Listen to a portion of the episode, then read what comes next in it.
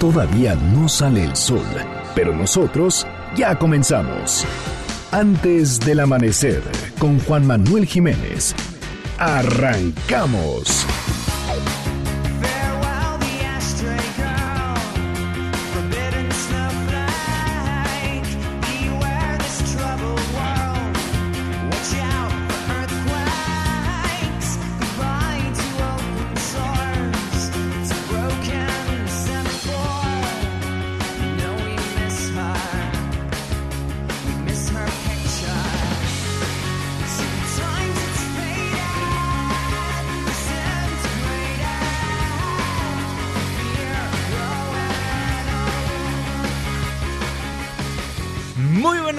Me da muchísimo gusto darles la bienvenida a este espacio madrugador de MBS Noticias 102.5. Gracias por acompañarnos antes del amanecer. Mi nombre es Juan Manuel Jiménez y como todos los días, como todas las mañanas, lo invito a que nos acompañe, a que nos sintonice hasta las 6 en punto para que desde muy temprano se informe de las noticias más relevantes de nuestro país en este espacio, en este programa que hacemos absolutamente todos, por lo cual lo invito a formar parte de la expresión en línea y nos deje saber lo que opina de lo que le presentamos a lo largo de estos 60 minutos de información.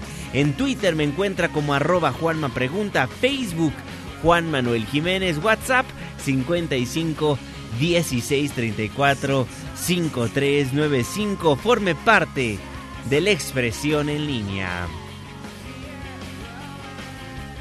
El día de hoy estaremos escuchando a lo largo de estos 60 minutos de información a Placebo. En estos momentos su canción This Picture. Muchísimas gracias por hacernos el favor de sintonizarnos y también por solicitarnos a los grupos que ponemos para musicalizar este espacio de información. El día de mañana, ¿a qué grupo, qué artista, qué rol le gustaría que pongamos antes del amanecer? Márquenos Escríbanos en redes sociales. El día es martes, la fecha 10 de diciembre de 2019, la hora 5 de la mañana con 4 minutos, segundo día de la semana. Estamos en MBS Noticias. Antes del amanecer.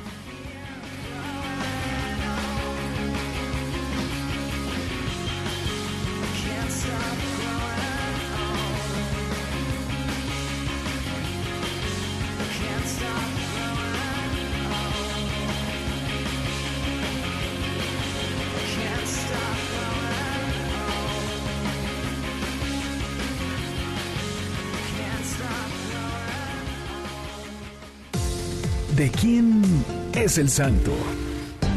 Hoy, 10 de diciembre del 2019, felicitamos a Melquiades, Eulalia, Julia, Sebastián. Muchas felicidades. Clima. 5 de la mañana con 6 minutos, Marlene Sánchez para ti, nuestros amigos radioescuchas, les informo que para este martes se prevén lluvias muy fuertes en Puebla, Veracruz y Oaxaca debido a la presencia del Frente Frío número 22 que recorrerá el noreste y oriente de México. Las bajas temperaturas seguirán en sierras de Sonora, Chihuahua y Durango. Para la Ciudad de México se esperan condiciones de cielo despejado la mayor parte del día, ambiente frío y heladas en zonas montañosas. Tendremos una temperatura máxima de 26 grados Celsius y una mínima de 10. Este fue el reporte del clima antes del amanecer. Muchísimas gracias Marlene Sánchez y gracias a usted también por sintonizarnos antes del amanecer a través de la señal que sale de MBC Noticias 102.5. Saludo con gusto a todas las personas que nos ven y nos escuchan a través de nuestra página de internet mbcnoticias.com y por supuesto que le mandamos un caluroso abrazo a las personas que nos honran con su presencia a través de las distintas aplicaciones que hay en los teléfonos inteligentes. El reloj está marcando las 5 de la mañana con 7 minutos le voy a informar.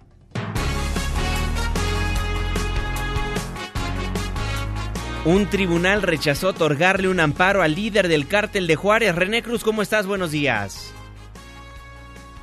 Buenos días. El primer tribunal colegiado en materia penal negó el amparo a Vicente Carrillo Fuentes, el viceroy, líder del cártel de Juárez, quien impugnó la resolución de la juez quinto de procesos penales federales que ordenó el cierre de la instrucción para dictar sentencia. los magistrados resolvieron que el fallo de la juez de distrito no afecta los derechos del viceroy ya que los plazos se ajustan a lo establecido en el Código Federal de Procedimientos Penales. Asimismo, consideraron infundados los argumentos de Carrillo Fuentes al señalar que la sentencia sí se encuentra debidamente fundada y motivada, ya que la magistrada de amparo expresó con precisión los preceptos legales aplicables al caso concreto y señaló las circunstancias especiales, razones particulares o causas inmediatas que tuvo en consideración entre los motivos aducidos y las normas invocadas para concluir que la resolución reclamada no trasgrede los derechos fundamentales del Es de mencionar que las acusaciones contra Vicente Carrillo forman parte del llamado maxiproceso en el que se involucró a militares de primer nivel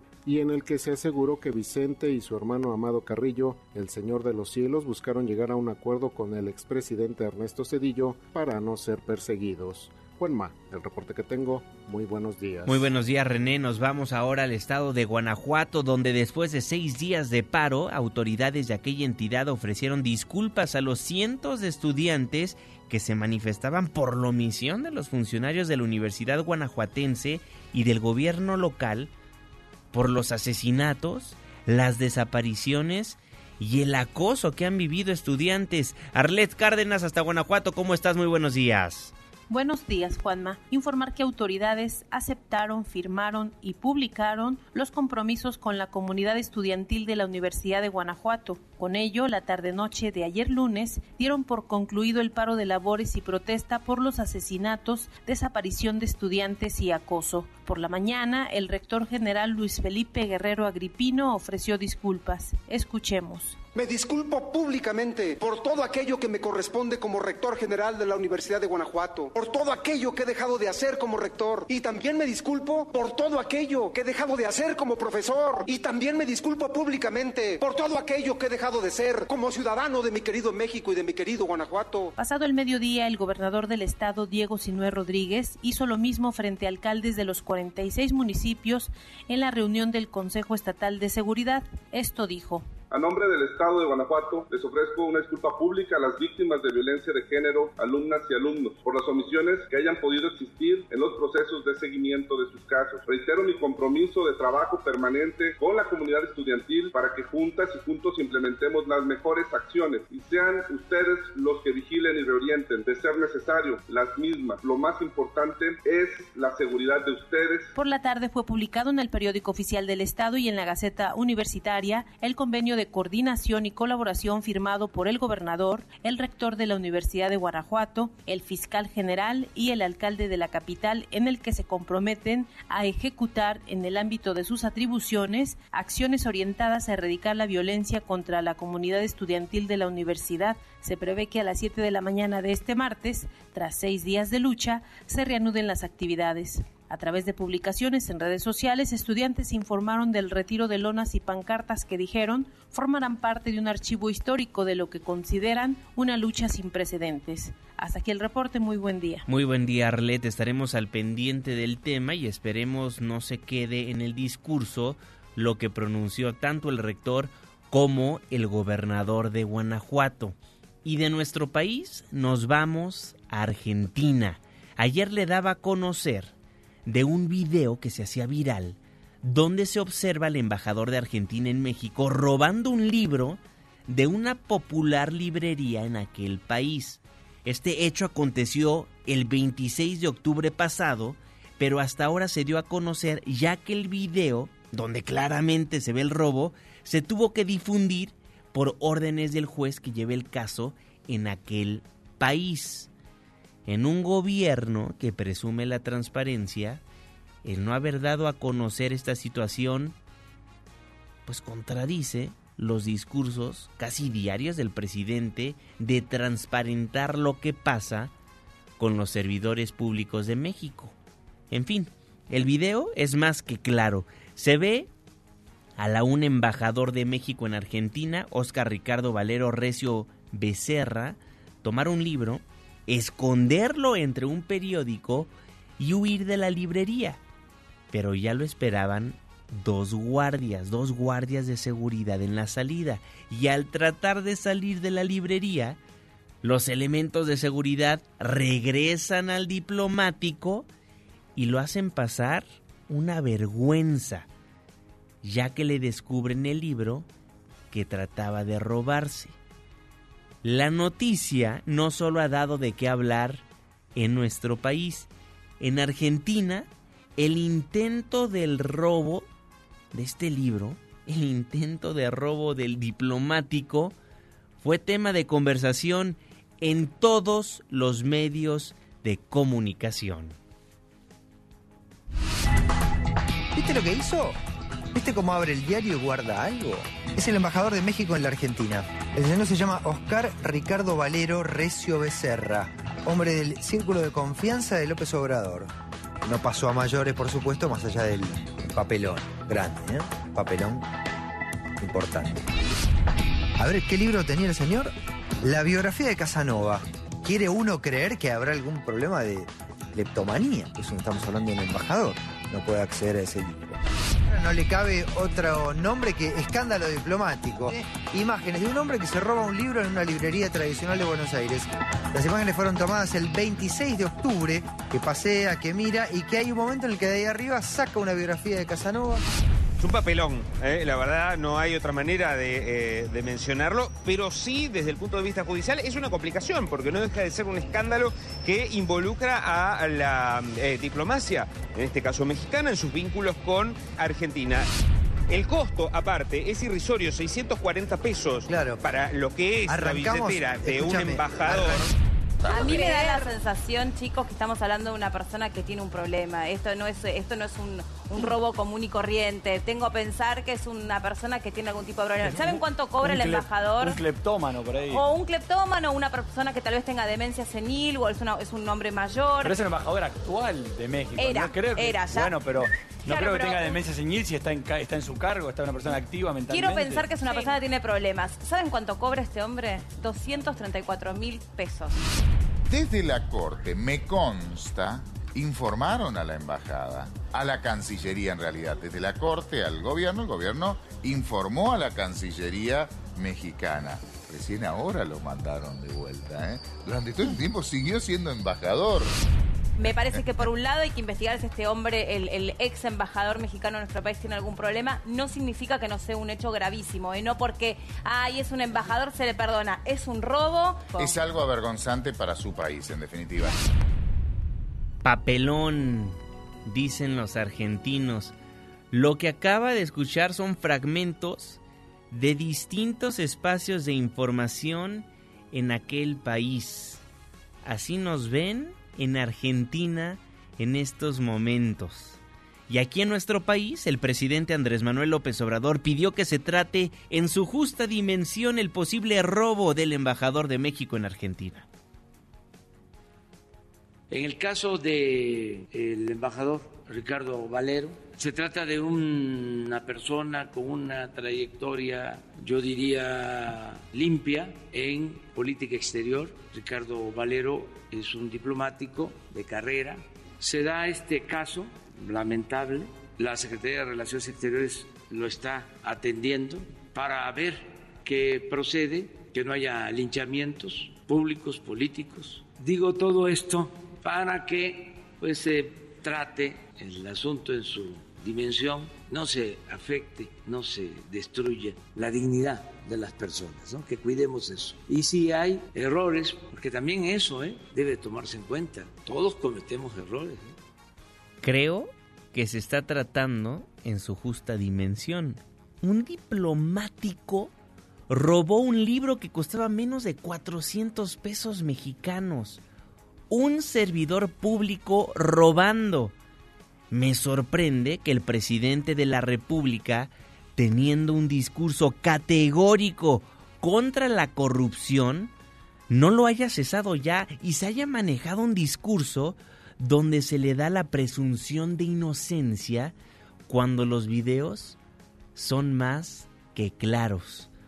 Por lo pronto, senadores de oposición exigieron que se castigue de manera ejemplar al embajador de México en Argentina, Ricardo Valero aquí debe haber consecuencias ante una actuación. Yo creo que definitivamente tiene que dejar el cargo. Yo no comparto la apreciación del presidente de querer minimizar el hecho. Y si el mensaje que le vamos a mandar a los niños de México es que no pasa nada si te robas un libro, me parece delicado, negativo. Me parece que es lamentable y qué bueno que se dio la suspensión, qué bueno que pidieron ya que regrese. Debe de sustituirse, debe de tener una nueva persona en la designación. Robó un diplomático mexicano. Se robó o se intentó robar un libro en otro país. Una persona que gana mucho dinero no pudo pagar 400 pesos. Si se atreve a robar un libro, a pesar de que su trayectoria laboral ha sido intachable, como aseguró el Ejecutivo Federal, nos hace pensar a muchos mexicanos, si se roba un libro, ¿qué más se robó cuando era servidor público aquí en México? 5 de la mañana con 19 minutos. Oiga, y ayer en nuestras efemérides le daba a conocer que era el Día Internacional contra la Corrupción, un cáncer que le cuesta a nuestro país 300, 347 mil millones de pesos anualmente. 347 mil millones de pesos cada año.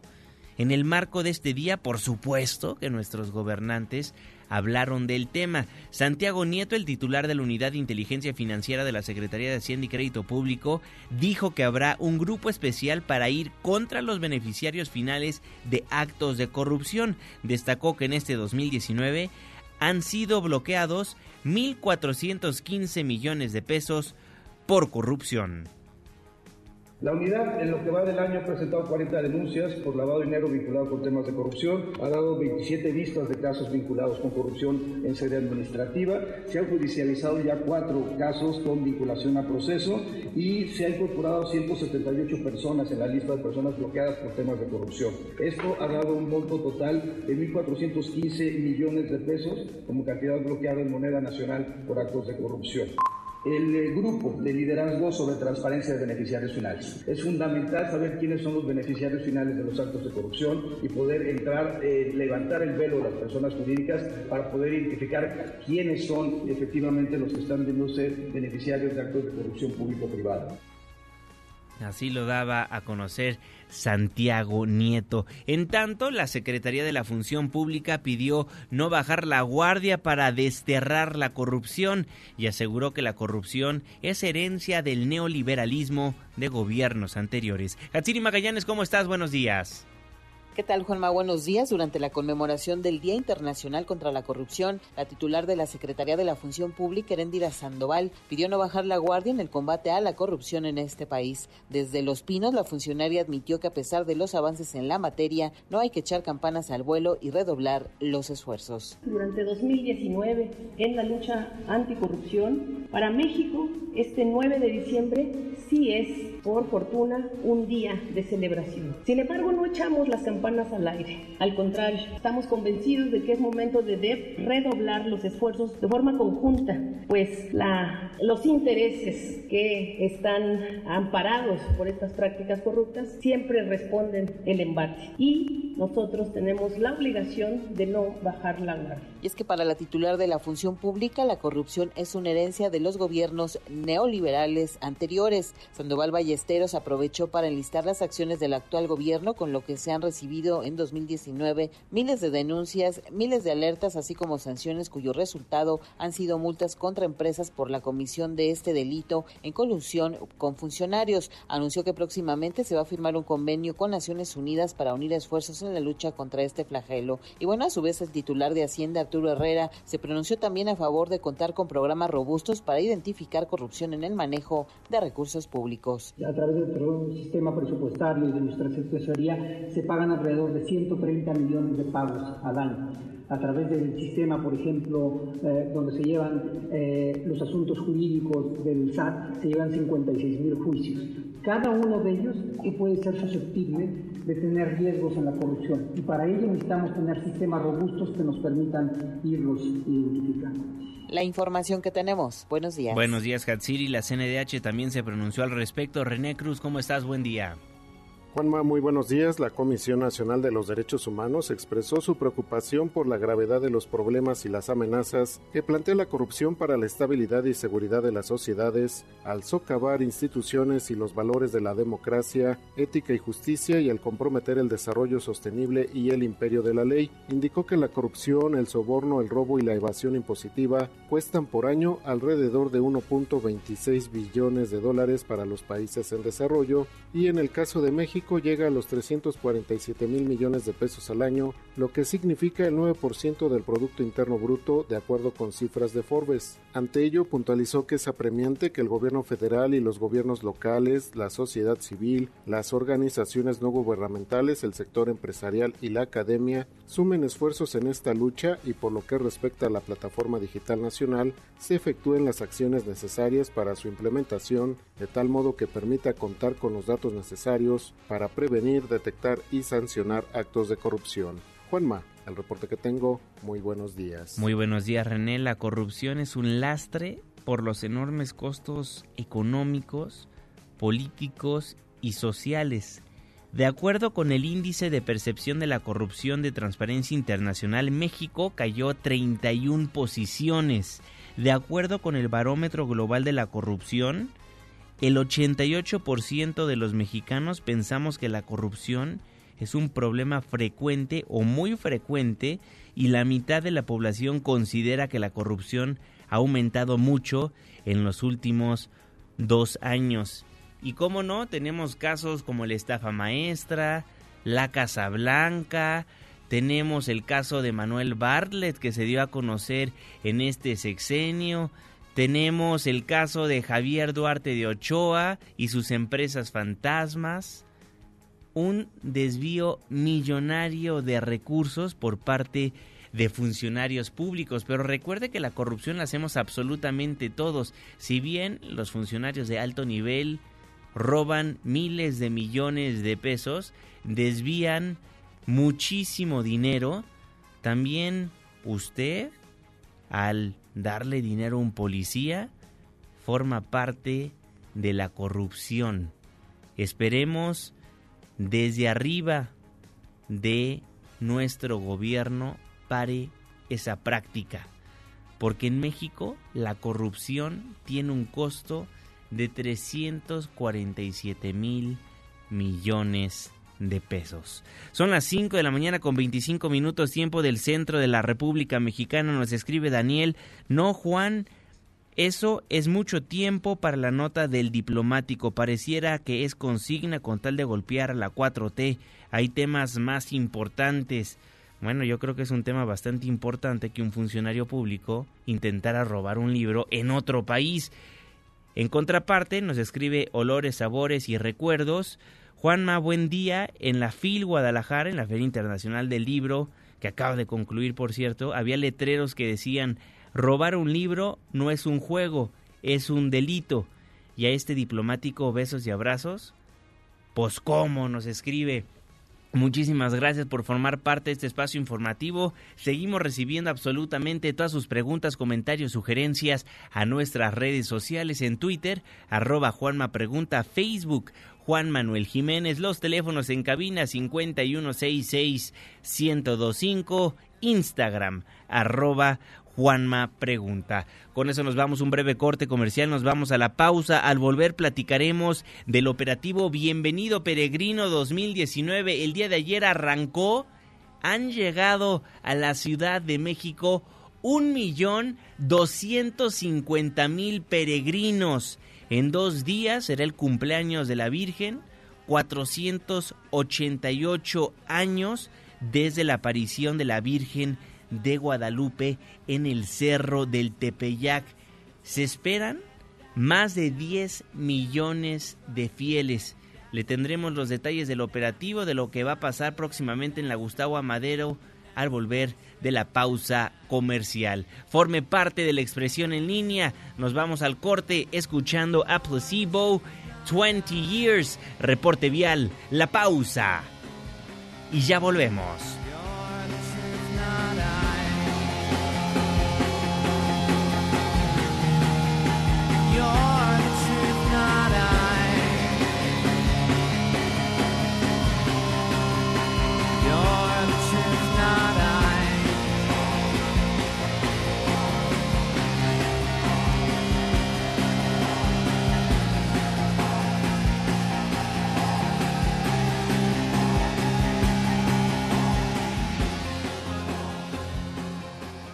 Antes del amanecer, con Juan Manuel Jiménez. Con Juan Manuel Jiménez. Continuamos.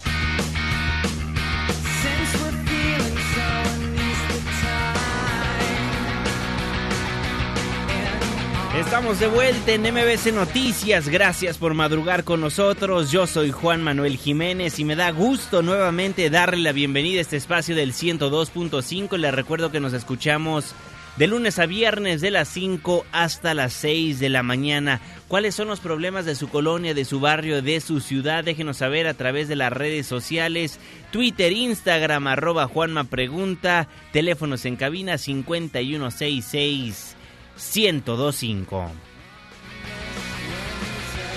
El reloj está marcando las 5 de la mañana con 31 minutos, un minuto después de la media. Saludo con gusto al jeque de los deportes, Luis Enrique Alfonso. Muy buenos días, mi jeque. Deportes con Luis Enrique Alfonso. Mi querido Juanma, amigos de antes del amanecer, vámonos con los deportes. Ya están los horarios, Juanma, para la final navideña. La gracias a los Rayados del Monterrey que están en Qatar. Pues bueno, ya sabemos que esto va a ser comiendo pavito, rellenadito y recalentadito el jueves 26 de diciembre, 8.36 de la noche. Monterrey ante América, la vuelta domingo 29 de diciembre, 8 de la noche, aquí en el Estadio Azteca, Tuchichicuilote ante los Rayados que van a regresar del Mundial de Qatar seguramente bastante cansados. Recordemos que el último episodio que se jugó en Navidad fue una final América Tigres y el América terminó perdiendo porque el ajetreo de echarte 15 horitas de vuelo allá a, la sede del Mundial de Clubes pues siempre pesa. Pero bueno, a ver, noticias agradables. El técnico mexicano Javier Aguirre Juanma, que hoy está dirigiendo al Deportivo Leganés, que es el penúltimo lugar de la Liga Española, ya quedó absuelto de aquel eh, episodio en 2010, 2011, cuando dirigía al Zaragoza en un partido ante Levante,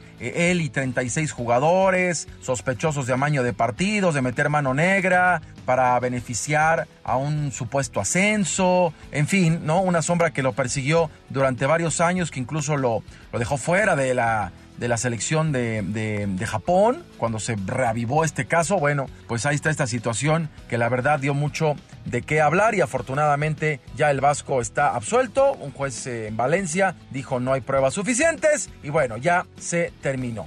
Oye, y hay una situación terrible en España, hablando ahí. Un aficionado amenazó con violar a un asistente de línea de 16 años en un juego de fútbol regional.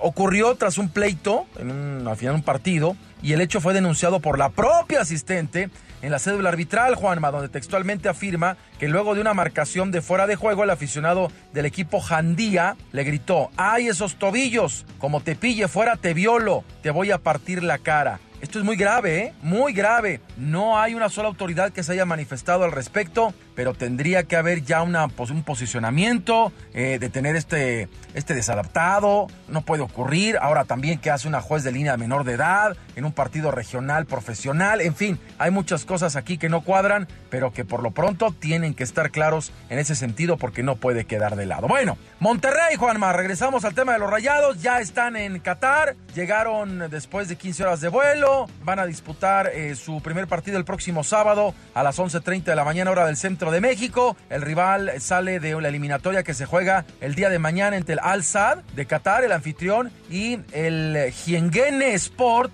de Nueva Caledonia. Hazme el favor, Juanma. Así que, pues en teoría, por favoritismo tendría que ganar el Al-Sad y después tratar de, enfrentar a otro equipo de mejor nivel, aunque el Al-Sad, insisto, por ahí estaba Javi, ¿no? Eh, el que jugó en Barcelona, estaba como técnico, en fin, una serie de cuestiones, pero es un equipo que tiene muchos petrodólares y que no va a ser nada sencillo. Bueno, las Chivas, Juanma, las Chivas están reforzándose y vaya que están armando un buen equipo. José Juan Macías, quien dejó a León después de una una temporada de estar ahí, hacer goles y demás, ya es nuevo jugador del rebaño. Digo, falta que pasen los exámenes médicos, pero seguramente no va a haber problema. A eso agrégale los eh, necaxistas, Cristian Calderón, el Chicote, Alexis Peña y Ricardo Angulo. Víctor Guzmán también ya se le vio por los rumbos tapatíos allá en Verde Valle y se hizo oficial anoche, muy noche, la contratación de eh, José Juan el Gallito Vázquez. Así que el modelo Chiva 2020, Ricardo Peláez, ahí va cobrando forma, Juanma. Y nada más para terminar, te platico que el mayor castigo del deporte a la, al, digamos, al sistema eh, ruso. Le ha pegado con todo. La Agencia Mundial Antidopaje prácticamente los ha castigado durante cuatro años, de aquí al 2023, para que participen en cualquier competición. Y hablo de los Juegos Olímpicos de Tokio, del Mundial de Qatar 2022, de los Juegos de Invierno también de, de 2022. O sea, es un golpe durísimo para la infraestructura rusa deportiva, pero que también ya tenía muchos... Eh, avatares, muchos que veres, muchas irregularidades, es una pena. Algunos deportistas van a poder competir como neutrales siempre y cuando pues se confirmen de que no forman parte de este eh, doping, digamos, sistemático, pero es una pena, es una pena porque no participar y representar a tu país, la bandera, el himno, es realmente una lástima. Pero en fin, estaremos atentos, mi querido Juanma. Por lo pronto, aquí estamos listos y preparados en una semana en la que hay Champions, gracias a Dios, y en la que va a arrancar también el Mundial de Clubes. Ya me voy, Juanma. Nos vemos en unos minutos en Hechos AM, mi Twitter, arroba Lea Deportes. Saludos. Saludos, mi querido Luis Enrique Alfonso, el jeque de los deportes. Antes del amanecer, el reloj está marcando las 5 de la mañana con 36 minutos. Resumen capitalino. Arrancó el operativo Bienvenido Peregrino 2019. Más de 3.000 policías estarán desplegados en inmediaciones de la Basílica de Guadalupe hasta la conclusión de las actividades religiosas por el 488 aniversario de la aparición de la Virgen de Guadalupe en el Cerro del Tepeyac. La jefa de gobierno Claudia Sheinbaum informó que el objeto, el objetivo más bien, del operativo tiene por objetivo el objetivo del operativo tiene como objetivo salvaguardar a los más de 10 millones de peregrinos que este año podrían visitar el recinto religioso en la alcaldía Gustavo Amadero. Al respecto, la secretaria de gobierno Rosicela Rodríguez informó que para tal propósito se instalará un puesto de mando denominado Base Zócalo, el cual llevará a cabo el monitoreo de incidentes, el desplazamiento de peregrinaciones y los diferentes accesos y salidas por carretera a la Ciudad de México. El gobierno de la Ciudad de México coordinará acciones con distintas dependencias federales, locales, así como con el titular de la alcaldía de Gustavo Amadero, el doctor Francisco Chiguil, así como con las autoridades de la Basílica de Guadalupe para salvaguardar a los millones de peregrinos procedentes de diversos lugares del país que visitarán la Basílica de Guadalupe con motivo de las celebraciones el titular de la Secretaría de Seguridad Ciudadana, Omar García Harfush, informó que el operativo estará conformado por 3.000 uniformados de proximidad, metropolitanos y de tránsito mil policías de proximidad, mil de la Policía Metropolitana, 600 de la Subsecretaría de Control de Tránsito, 300 de la Policía Auxiliar y 200 de la Policía Bancaria e Industrial, con un estado de fuerza vehicular de 220 unidades, 20 motopatrullas, 8 grúas y un helicóptero, así como el apoyo de las cámaras de videovigilancia de los centros de control y comando C2 y C5. Además, el Escuadrón de Rescate y Urgencias Médicas desplegará 8 ambulancias y una unidad especial para atender cualquier emergencia médica que pudiera presentarse.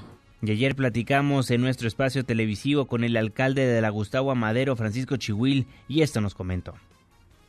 Estamos en la Gustavo Madero con el doctor Francisco Chihuil. Alcalde, ¿cómo está? Para servirles muy bien, aquí estamos en la Basílica de Guadalupe. Estamos iniciando lo que es el operativo Basílica 2019, instalándonos en todos los puntos correspondientes en donde tenemos participación como alcaldía y las distintas dependencias del gobierno de la ciudad. En las próximas horas vamos a tener un número importante de peregrinos que van a estar aquí en este centro religioso más importante de la ciudad y de América Latina. Del primero de diciembre al día de hoy hemos recibido alrededor de 1.250.000 peregrinos.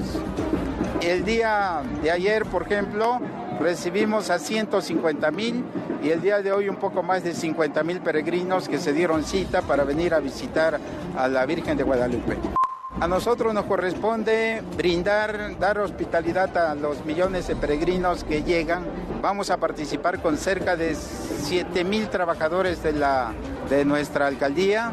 Están participando todas las direcciones generales, direcciones ejecutivas, trabajadores de nuestra alcaldía y estamos en distintos puntos de de todo lo que es este perímetro. Podemos dar desde el servicio médico, protección civil, eh, tenemos la estación de bomberos, en coordinación con el gobierno de la ciudad tenemos pues todo preparado para si se presenta alguna emergencia. Estamos también resguardando la seguridad a través de la policía auxiliar, dándoles apoyo como algunos requieren de hidratación. Tenemos puntos para proporcionarles agua potable, hidrosanitarias también y vamos a estar este, al pendiente sobre todo de todos los servicios públicos que aquí se proporcionan, desde el alumbrado público, en donde todas las colonias tienen que estar alumbradas, vialidades primarias, secundarias, todo lo que es la recolección de basura para que todo el perímetro esté completamente limpio para albergar a cerca de 5 mil personas. También se pueden resguardar algunos autobuses, pero como la gente viene, está un tiempo y después parte a sus municipios o entidades, nosotros estamos este, proporcionándoles incluso alguna comida caliente, dependiendo de la hora del día, agua potable. Hemos estado distribuyendo cerca de 60 mil litros de agua potable para los peregrinos y proporcionamos a todo el personal que participa en, hay muchos voluntarios en materia de protección civil, doctores, personas que apoyan, auxilian al peregrino, les damos todos los alimentos, estamos preparando cerca de 13 mil lunch para todo el personal que participa en esto. Para todos los días. Para todos los días y de manera permanente vamos a estar instalados en distintos puntos de de este perímetro que para nosotros resulta muy importante que haya saldo blanco, que si se requiere de alguna atención emergente se la podamos proporcionar a los peregrinos que asisten a este recinto religioso.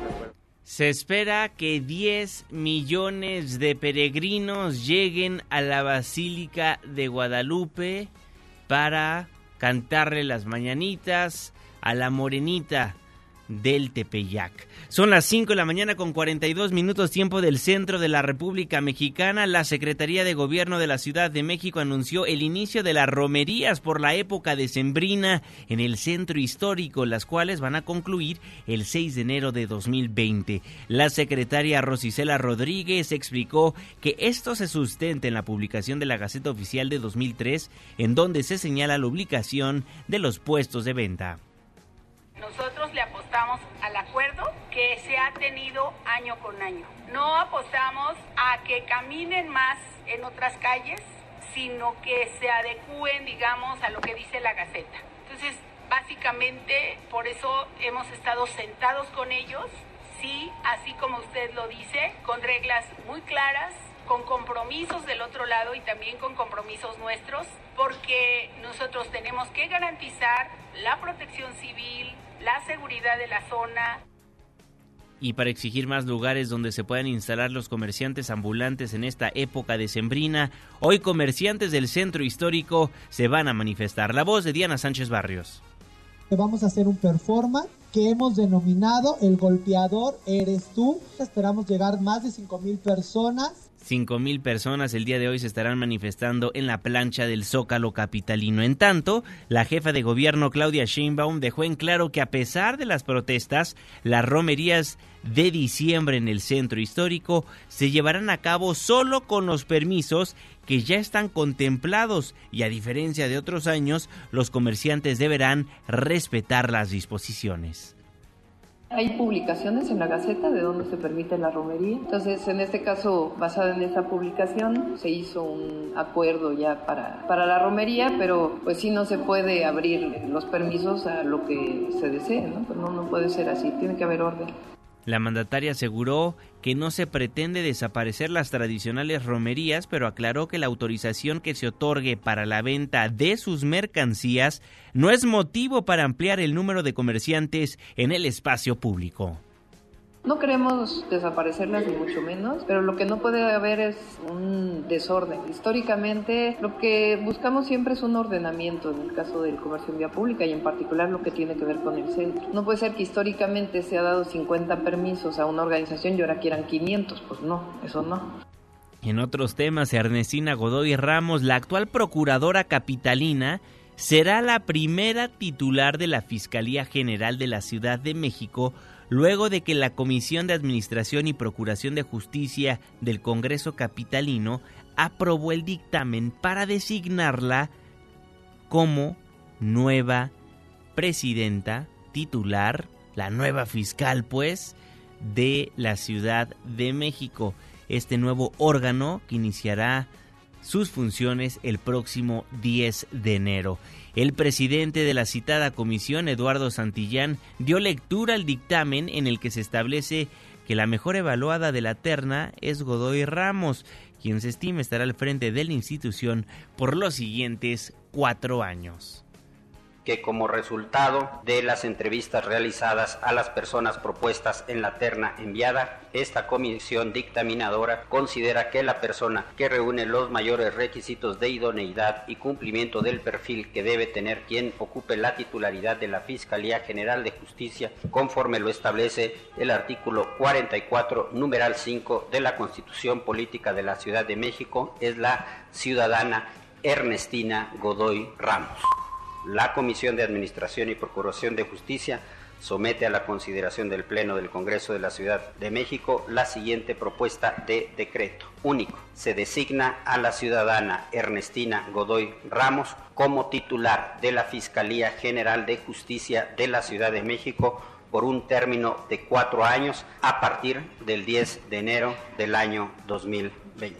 Recordará que se modificó la constitución de la Ciudad de México, se creó esta primera constitución donde pasaríamos de una Procuraduría General de Justicia de la Ciudad de México a una Fiscalía General de la capital del país. Después, en el Congreso de la capital, se modificó para quien ocupe la Fiscalía pueda ser la actual procuradora. Fue un regalote que le dieron los diputados, la mayoría en el Congreso, la mayoría que es de Morena, a la actual procuradora Ernestina Godoy. Hace algunas semanas platicamos al respecto con Federico Doring y esto nos daba a conocer el diputado panista pues sí, le andan abriendo las aguas del Nilo para que pueda pasar de la Procuraduría a la Fiscalía, lo cual es una tragedia porque ella incluso había señalado públicamente, acuérdate que ella y yo fuimos diputados federales en la legislatura anterior, ella y yo combatimos la eh, intentona del fiscal carnal que tenía Peña Nieto en su momento, y ella siempre tuvo una postura en contra de la idea y el concepto, y te explico por qué es tan grave, porque lo que no debe de pasar es que el presidente o el gobernador en turno ponga a alguien que le revise su actuar. La idea de las transiciones a la Procuraduría y Fiscalía es poner a alguien que venga de la sociedad civil, sí recomendado a través del Consejo Judicial Ciudadano como pasará en la ciudad, pero alguien que no tenga dependencia política de quien gobierna. ¿Por qué estaba en tres años la Constitución y no en uno? Porque acuérdate, Juan Manuel, que también, fíjate cómo se repite la historia, el doctor Manuel Granados Covarrubias había sido diputado entre 2012 y 2015 y para evitar que pudiera Miguel Ángel Mancera intentar poner a un incondicional suyo al frente de la Procuraduría e imponérselo a quien ganara la ciudad en 2018, pues se pusieron tres años diciendo, con eso Manuel no podrá, y si Manuel se apuntara hoy día, después de los tres años que han pasado, ya sería fiscal, pero no por una componenda política o por una imposición de quien gobierna la ciudad, sino por méritos propios. Y lo que se hizo en la Asamblea Constituyente y se hizo bien para evitar que Mancera impusiera un fiscal carnal, ahora lo viene desmontando Morena para intentar poner una fiscalía carnal a modo y pues es profundamente incongruente y mala señal para la ciudad. Lo hecho, hecho está. Ernestina Godoy, la actual procuradora, será la nueva fiscal general de la ciudad de México. Son las 5 de la mañana con 49 minutos tiempo del centro de la República Mexicana. Muchísimas gracias por hacernos el favor de sintonizarnos antes del amanecer a través del 102.5 de su frecuencia modulada en este 10, 10 de diciembre de 2019. Fíjese que un día como hoy, pero de 1990, el escritor mexicano Octavio Paz recibía el Premio Nobel de Literatura. Y hoy, hoy es Día Mundial de los Derechos Humanos. 5 con 50, mi nombre es Juan Manuel Jiménez, le tengo más información. Resumen de noticias antes del amanecer. El canciller Marcelo Ebrard confirmó que hoy se reunirá con los tres equipos negociadores entre México, Estados Unidos y Canadá en torno a la modernización del Tratado de Libre Comercio entre los tres países. Pasamos del NAFTA al TEMEC. A través de su cuenta de Twitter, el canciller adelantó que en el encuentro que se llevará a cabo en Palacio Nacional al mediodía se darán a conocer los avances alcanzados en torno a la modernización del tratado. Publicaba a las 8 de la noche de ayer el canciller Marcelo Ebrard confirmó que este martes 10 de diciembre a las 12 del día habrá encuentro de los equipos negociadores de México, Estados Unidos y Canadá para dar a conocer los avances alcanzados en torno a la modernización del Tratado de Libre Comercio entre los tres países. A su vez, el director general de Comunicación Social de la Secretaría de Relaciones Exteriores, Roberto Velasco, precisó que en las próximas horas arribarán a la Ciudad de México la viceprimer ministra de Canadá, Christian Freeland, y de parte de Estados Unidos, Jared Kushner, así como el representante comercial de Estados Unidos, Robert Lighthizer. Escuchemos al vocero de la Cancillería. El día de hoy eh, no habrá el mensaje medios que habíamos comentado, sin embargo, el día de mañana los tres equipos negociadores de México, Estados Unidos y Canadá, encabezados respectivamente por el eh, subsecretario Jesús Seade, el señor Robert Lighthizer y la viceministra Cristia Freeland, se reunirán en eh, Palacio Nacional a las 12 del día. Entonces, bueno, después de eso estaremos proporcionando más información y estaremos también atentos a eh, lo que haya eh, de parte de eh, los demócratas en el Capitolio. Aunque no se tiene confirmada la presencia del presidente Andrés Manuel López Obrador en el encuentro, no se descartó esta posibilidad y será después de los resultados del encuentro que se pueda dar a conocer. En tanto, indicó el funcionario que Brad Casobón y todo el equipo mexicano seguirá muy atento de los resultados y acuerdos en el Capitolio en Estados Unidos. El día de hoy tuvo principalmente actividades privadas, pero en efecto ha estado atento a los sucesos en Estados Unidos, principalmente con relación al Tratado México-Estados Unidos-Canadá. Estaremos atentos a lo que suceda en las próximas horas también con eh, los demócratas en la Cámara de Representantes. Bueno, se informó que en la reunión de hoy estarán también presentes los titulares de las Secretarías de Hacienda, Economía del Trabajo y de la Oficina de la Presidencia de la República. Estará en nuestro país la viceprimera ministra de Canadá, Chrystia Freeland, y Jared Kushner, el yerno de Donald Trump y también uno de los asesores principales de la Casa Blanca, así como el representante comercial de Estados Unidos, Robert Lighthizer. Por su parte, el presidente de la Comisión de Economía del Senado, Gustavo Madero, aseguró que el gobierno de nuestro país aceptará por lo menos el 80% de las exigencias de Estados Unidos para ratificar el TEMEC, ya que dijo, el vecino país del norte nos tiene tomada la medida y sabe de la debilidad de nuestra economía y lo está aprovechando para aumentar sus exigencias.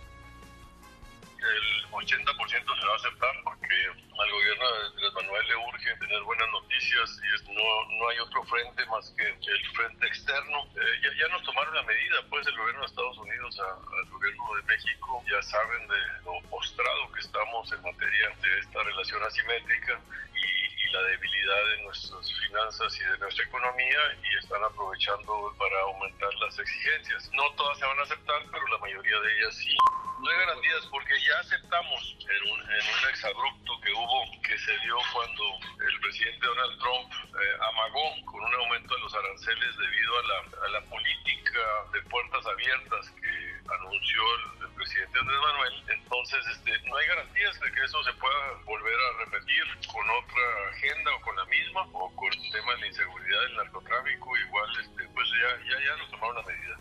Y ante la posibilidad de que se logre la ratificación de este tratado, los empresarios de distintos sectores ya se han manifestado. Citlali Sáenz, ¿cómo estás? Buen día. Hola Juanma, buenos días a ti también a nuestros amigos del auditorio. Ante la posibilidad de que se logre la ratificación del TEMEC, el presidente de la Asociación Mexicana de la Industria Automotriz, Eduardo Solís, se dijo cierto de que sí habrá un acuerdo que traerá importantes elementos de certidumbre para nuestro país, inversiones y por supuesto también va a incentivar el empleo. Pero vamos a escuchar lo que dijo el presidente de la MIA. Los cables informativos de los últimos minutos y por eso he estado checando yo aquí mi celular. Los cables informativos indican que sí habrá un TEMEC y que están buscando pues eh, tener un handshake como le llaman, ¿no? estrechar la mano de, de que están listos y que se enviará el acuerdo a el Congreso de los Estados Unidos y la adenda pues al Senado de los Estados Unidos como lo dijo ayer el senador Monreal. Sobre el tema, Carlos Serrano, economista en jefe de BBVA México, se dijo confiado en que en cualquier momento el TEMEX se ratifique, lo que sin duda desvanecerá la incertidumbre que han generado en las últimas semanas el destino de este acuerdo comercial. Así lo señaló. Creemos que al final lo que se acordó el fin de semana es positivo. Creemos que no era, digamos, aceptable que se solicitara que un país pueda tener inspecciones sobre otro país y tomar decisiones unilaterales eh, basadas en un criterio único Creemos que lo que propone México para certificar que se cumplan los acuerdos laborales en el sentido de tener paneles de expertos es más afortunado y creemos que en principio debía ser aceptado por los demócratas. Nosotros creemos que este es un tratado comercial que es muy progresista en cuestiones laborales, muy progresista en cuestiones ambientales y por lo tanto debe ser un tratado comercial que debe ser aprobado por los demócratas. En contraste, el presidente de la Coparmex, Gustavo de Hoyos, puntualizó que si bien el sector patronal celebra que la negociación y la eventual ratificación del TEMEX siga su marcha, también hizo un llamado respetuoso pero firme a los senadores a no precipitarse y de manera mesurada retomen los procesos de consulta para que juntos gobierno y empresarios se aseguren de no ceder posiciones que afecten a la economía ni tampoco la soberanía nacional. Juan, es mi reporte. Buenos días. Muy buenos días, Itlali Sainz. Gracias por la información. Hoy es martes, martes de tecnología. Con Alina Hola Juanma, amigos, muy buenos días. Yo sé que todos tenemos en la cabeza ya las vacaciones, que vamos a cenar en Navidad, los tragos de Año Nuevo, pero la Navidad es de hecho un gran momento para vender y no debemos dejarlo pasar. Es por eso que hoy les voy a compartir algunos tips para vender mejor durante estas épocas. Tip número 1. Recomienda el regalo ideal para los miembros de tu familia o de tu oficina. 2. Crea listas de deseos. 3. Ofrece descuentos de temporada. 4. Usa las emociones. Recuerda que este momento del año se reúne la familia, lo que genera un sentimiento de seguridad y confort. Por favor, no dejes para enero lo que puedes vender hoy. Y es por eso que quiero recomendarles una herramienta que les ayudará a llevar una auténtica relación con sus clientes, llamada RD Station, que surgió en Brasil en 2011 y que actualmente opera en 20 países. ¿Qué hacemos normalmente los que nos dedicamos al marketing digital? Pues bueno, tenemos una plataforma para mandar mails, otra para hacer registro de clientes nuevos, un programador que hace landing pages o páginas de aterrizaje para campañas en redes sociales y motores de búsqueda, y esto al final resulta un caos cuando queremos integrarlo todo. Pues bueno, ahora con esta solución cualquier empresa sin importar su tamaño podrá tener un orden y generar contenido de valor para sus posibles compradores. Todos sabemos lo cara que puede llegar a ser una campaña publicitaria con influenciadores, medios digitales, tradicionales, vallas y un largo etcétera. Pero RD Station puede trabajar con presupuestos pequeñísimos y con clientes más robustos que tienen metas muy concretas. Lo importante es dar el primer paso y comprender que aunque las redes sociales sean gratuitas, esto no es un trabajo ni sencillo ni barato.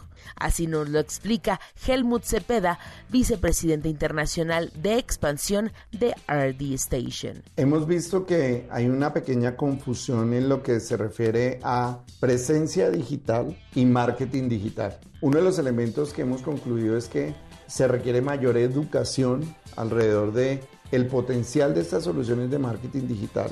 Se requiere mucha educación para que los clientes entiendan cómo crear una estrategia conectada a sus indicadores de negocio para que puedan evidenciar el impacto de un proyecto de esto, ya sea en ventas, ya sea en atracción de nuevos clientes, en los indicadores que quieran definir de éxito. Esta plataforma trabaja en cuatro ejes.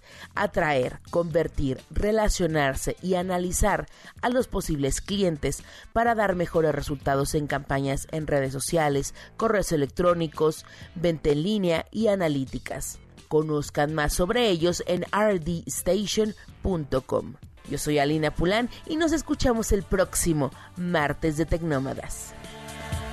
Gracias Aline y gracias a usted también por habernos sintonizado a lo largo de esta hora de información. Dejamos el 102.5, pero pero nos pasamos al 104.9 en Exa FM, le tenemos un resumen de noticias cada hora a la hora hasta las 10 de la mañana y después nos vemos en la televisión en punto de las 7 de la noche en tu ciudad en tiempo real a través de la pantalla de ADN 40, el canal informativo más visto de México. A nombre de este gran equipo de trabajo, se despide de ustedes su servidor y amigo Juan Manuel Jiménez. Que pase un excelente martes.